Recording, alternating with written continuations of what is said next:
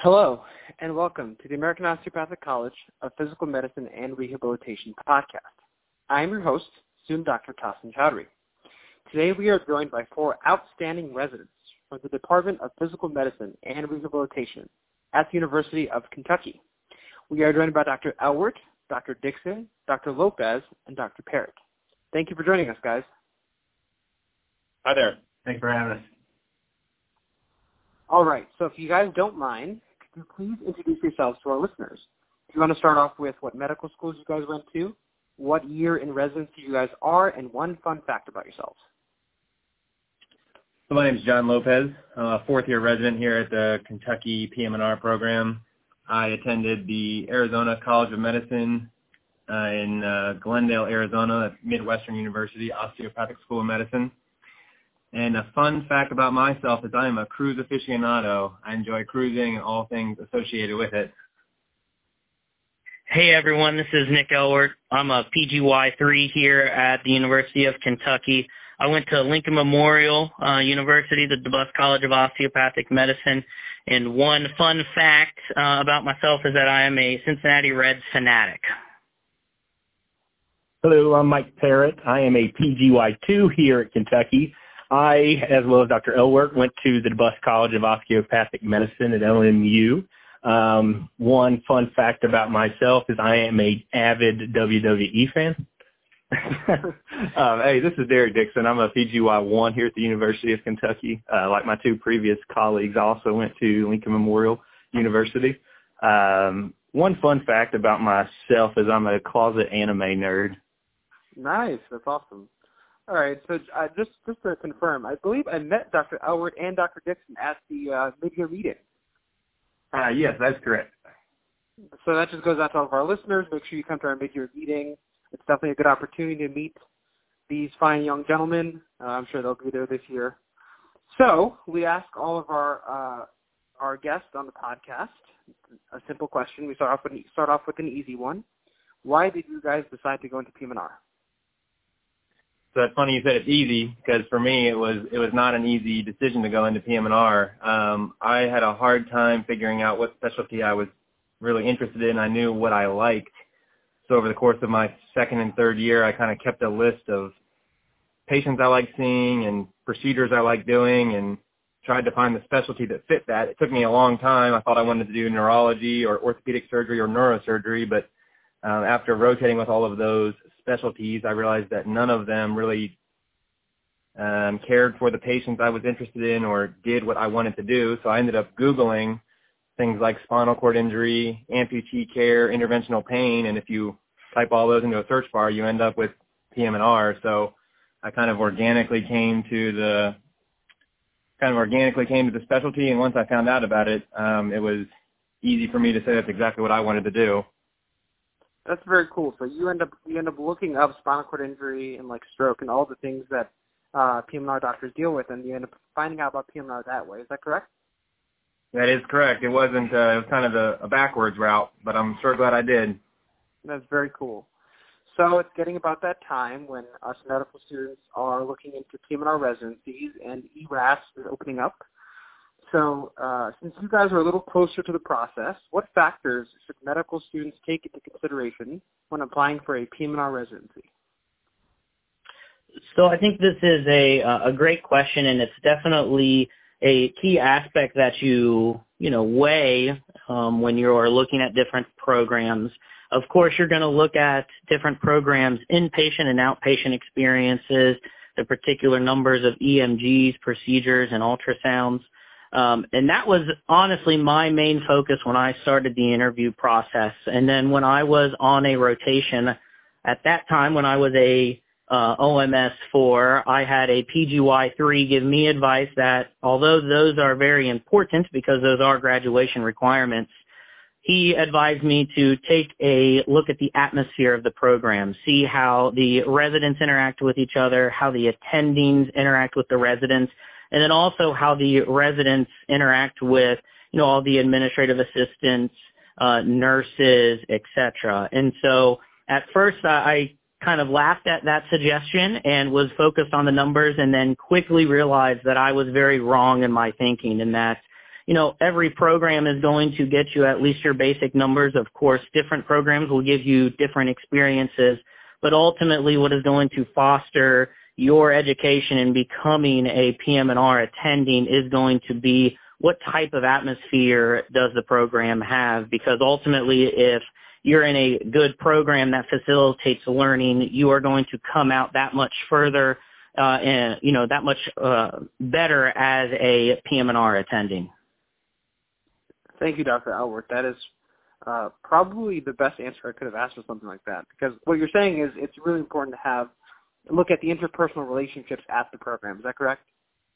Yeah, with, without a doubt. And, you know, and specifically, you know, it's very interesting to see how some residents interact with administrative assistants and different secretaries. Uh, I was, you know, it's amazing just different reactions you see, and it's a key, in my opinion, a key component to your decision and to your rank list and, you know, ultimately where you end up. Awesome. So I had someone email me recently, and they asked me to ask the next guest how many programs should a, a student interested in PM&R, how many programs should they apply to?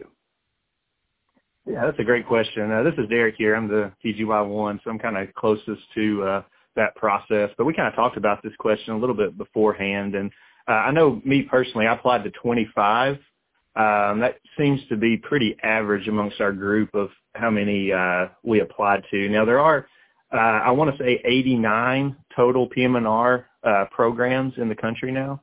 Um, but it seems like uh, around 25 is kind of the average. So, so Dr. Dixon, did you apply to 25 PM&R and prelim, or how many prelims did you apply to? Uh, great, great question. Um, and this is, uh, you know, kind of gets into a little bit deeper question, but uh, tw- uh, when I say 25, I mean actually uh, PM&R programs. Uh, now, for me, I focused really heavy on categorical programs, that being programs where the intern year was built into the program. Uh, so I really didn't apply to many. I think I only had four uh, intern year that were separate uh, intern or uh, what's the word TR TRI years. Um, like transitional years. So, what's that now? Yeah, the trans. Sorry, yeah, that's what I was trying to think of. The transitional years. I only applied to four of those. I had one interview um, at them, which is uh, not uncommon. I think uh, you know students as they're applying will find that the transitional years are actually fairly competitive because um, you have to keep in mind you're competing with uh, specialties like radiology, dermatology, uh, neurology, anesthesiology. Um, I'm blanking on some of the others, but uh, I think you guys get the idea.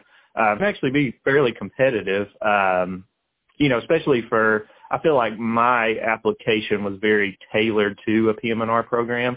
And so to kind of, you know, make it a little bit more general, when I say that, I mean like I actually had a different personal statement uh, for a uh, transitional year. Now, I'm not saying you have to do that. I know students who applied uh, PM&R and also transitional years who use the same personal statement because uh, it's certainly not something you want to hide from a transitional year. I mean, they know you're going to be there for one year and they know you have – interest other than that. So you, you're you don't like make a internal medicine uh, uh, personal statement. You just you say this is what I want out of a transitional year, um, and this is what I'm looking to do with it, basically.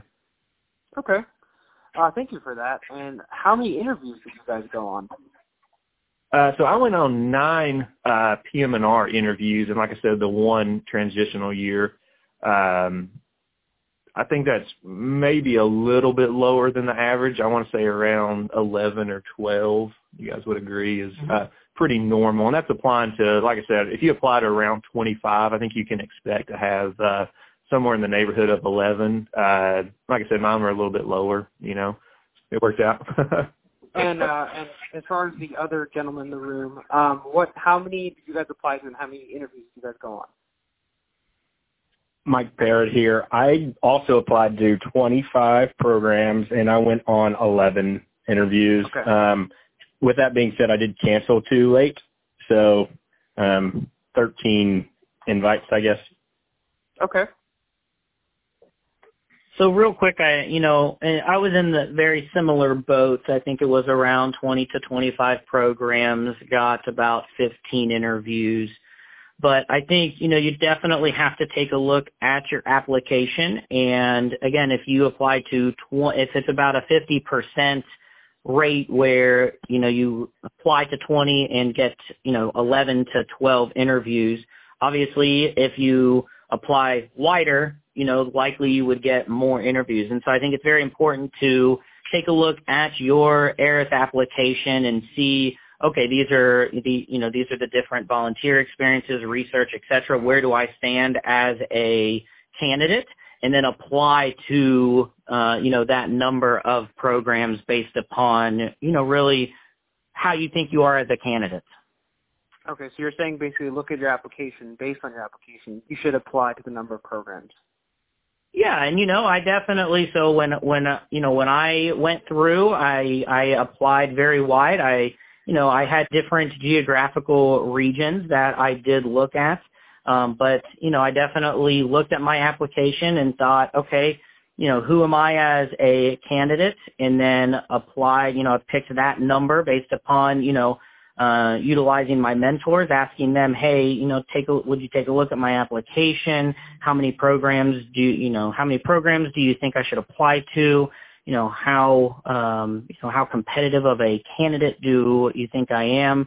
And I will put in a plug for the AOC PM&R mentorship program that this is a great opportunity to take advantage of mentors, you know, taking a look at your, you know, your CV, your ERAS application and ask those that are at programs as residents or those that uh, you know, if your mentor is uh, in academic medicine or even outside of academic medicine, just be honest.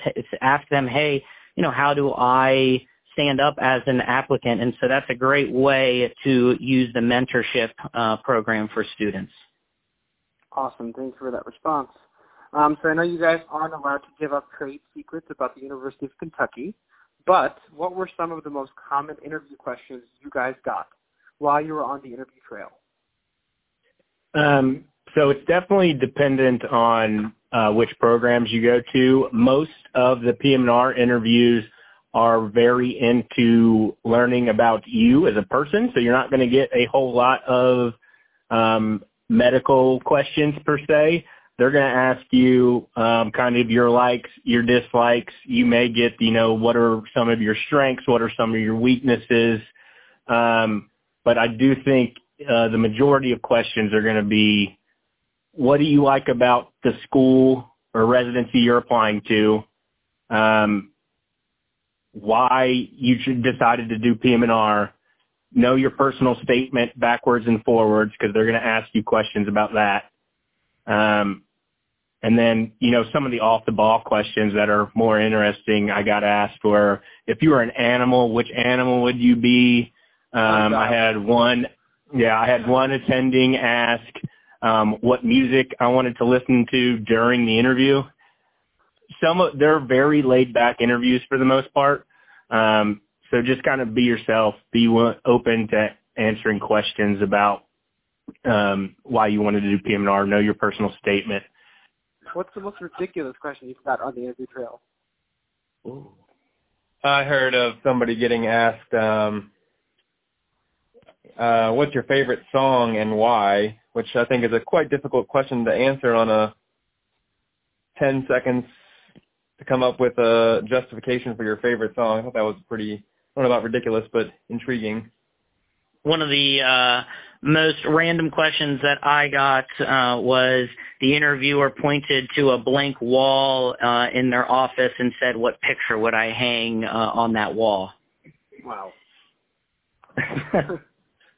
one of the uh, interviewers asked me what I liked about the city uh, that I was interviewing in, and I did like that city, so I said a few things. Then he went on to like kind of bash the city, and uh, it was just a very odd like thing to to see because it, it surprised me, and I was like, you know, in my head, I'm like, oh, is he testing me to like see my reaction? Because it's just like really bad talking, not the program, but just the city itself. Um, and I just found that kind of surprising. Huh, that is surprising. So I know you guys talked about uh, making sure you know your personal statement forward and backward and your CV. Uh, how else would you recommend preparing for a PM&R residency interview? So I think with any interview, not just specific to PM&R, you know, the whole application process is kind of random and you feel out of control, the interview is your one opportunity that you are in control.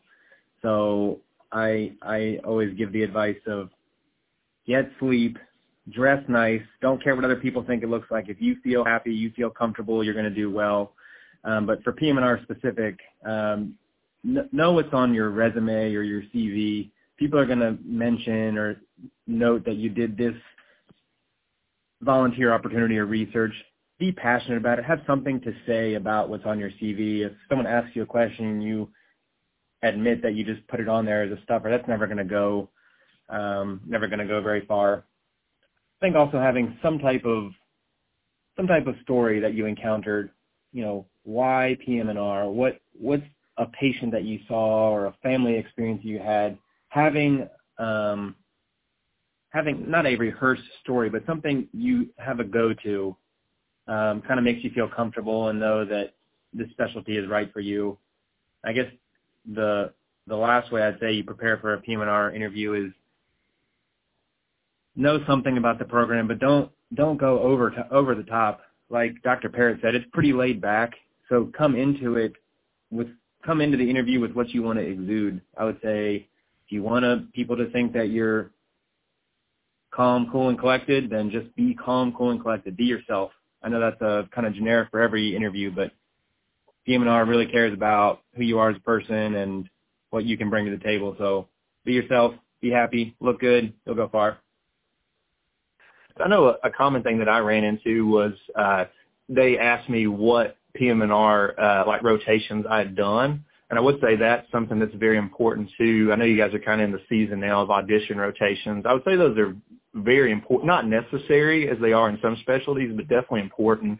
Um, kind of to echo what the other guy said, you know, uh, PM&R is a very personality, I would say, driven interview experience. Yeah. So they're looking for somebody who they want to work with. And so there's really no better way to you know, get to know the people in the program and show them your personality than, than to do an audition rotation at that location. Um, and one thing I would say too is as you guys are doing audition rotations, I would encourage you to try to get some inpatient experience.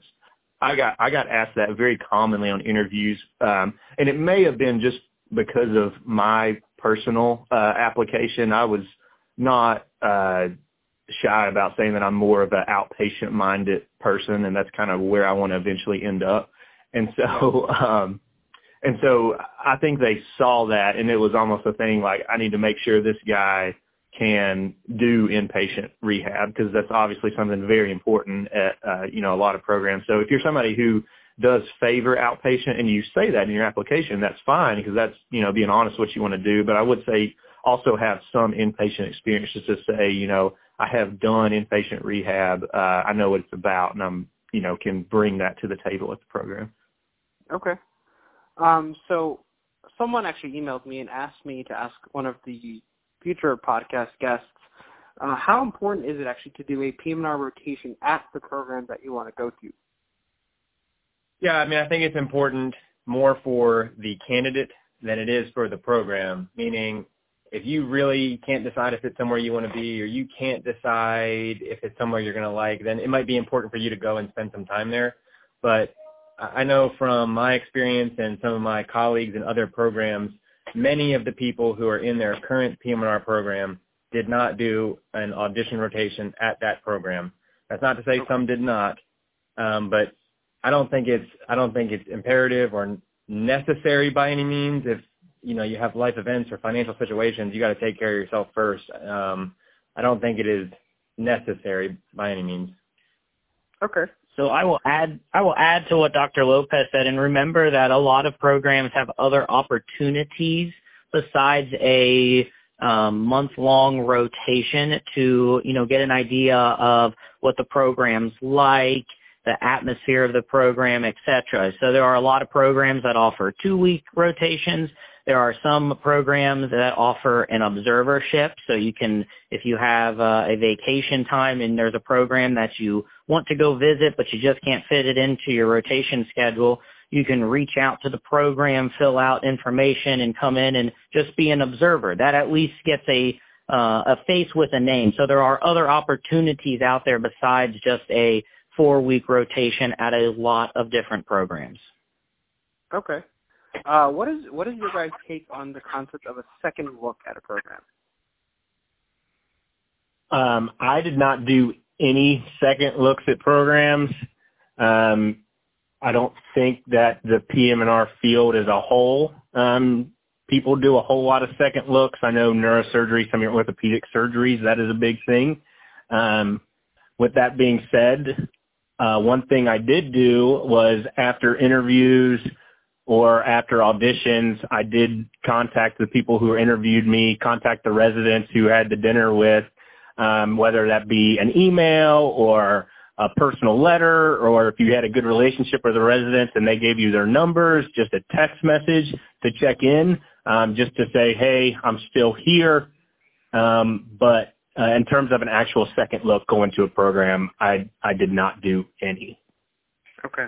So I will mention that at the programs that I either was in contact with, rotated at, um, reached out to, and now being on this side of things is that emails that are sent, cards that are sent, it definitely gets kind of put in your folder or, excuse me, it is, you know, mentioned in different resident uh, or faculty um, rank list meetings. So it is imperative, as what Dr. Parrott said, you know, if you're really interested in a program, of course, you know, don't send an email every single day, but to express your interest and, you know, thank the faculty and residents either for the, you know, time that they took teaching you during your rotation or the time during an interview day. You'd be amazed at how much a letter or an email um, really makes a difference in the whole grand scheme of applying for a PM&R residency. Okay are you guys interested in the fellowship and getting a fellowship in the future? And if so, did that affect your decision making when you were looking for a residency? Yeah, so I'm actively applying for a fellowship in spinal cord injury medicine now. I'll find out in about a month and a half where I'll be ending up. Um, I'm going to be doing, like I said, spinal cord injury. Um, you know, I don't think it necessarily impacted my decision for residency when I was trying to make my rank list. I do know I've been interested in spinal cord injury medicine really since really since undergrad. So when I came um, on my interviews, um, when I had the opportunity to meet the maybe the inpatient spinal cord attending, um, I, I paid really close attention to how that person was. If I if I had a, if I think I could develop a strong and relationship with him or her. Um, you know, the big thing is you want to make sure you get exposure to all the different specialties, subspecialties within PM&R so you can make a decision if you actually want to do a fellowship. Um, just because a program, if you go to a program that doesn't offer that as a fellowship, should not preclude you from wanting to go there. But, uh, you know, if you know what you want, uh, make that be known. That's a good story you can talk about on your interviews. And, um, yeah, I think, I don't, I don't think the idea of applying for a fellowship really impacted my choice of of uh, residency. I will say, um, without pumping too much sunshine, this particular program at Kentucky has an amazing spinal cord injury medicine attending, and she made my decision to come here quite easy. Okay. So since we're on the topic, why did you guys decide to come to Kentucky? Uh, so for me personally, when I, you know, going back to one of your first questions was the atmosphere. Um, one thing at Kentucky is just the, the people from the interactions between the residents, the residents and attendings, attending to attending interactions, and then how everyone interacts with, you know, everyone else from nurses to administrative, uh, to, you know, administrative assistants. I was very impressed with just the people here. Um, you also, you know, not only, like I said, that is important um, when it comes to an inpatient and outpatient experience. I, I looked and I wanted a very well-rounded education. I was considering um, specifically going outpatient, but now I am considering going into both because I have loved inpatient so much. And so, you know, specifically what influenced my decision was just the experience, the well-roundedness of the program here at Kentucky, the numbers and volume of pathologies that we see here, um, and then the atmosphere. Awesome. Well, thank you for joining us today, guys. Thank you to all of our listeners for tuning in. This is your host, student Dr. Tassin Chowdhury. You have just listened to an episode of the American Osteopathic College of Physical Medicine and Rehabilitation podcast. Take care and have a great day. Thanks, everybody. Thanks, everyone. Thank you.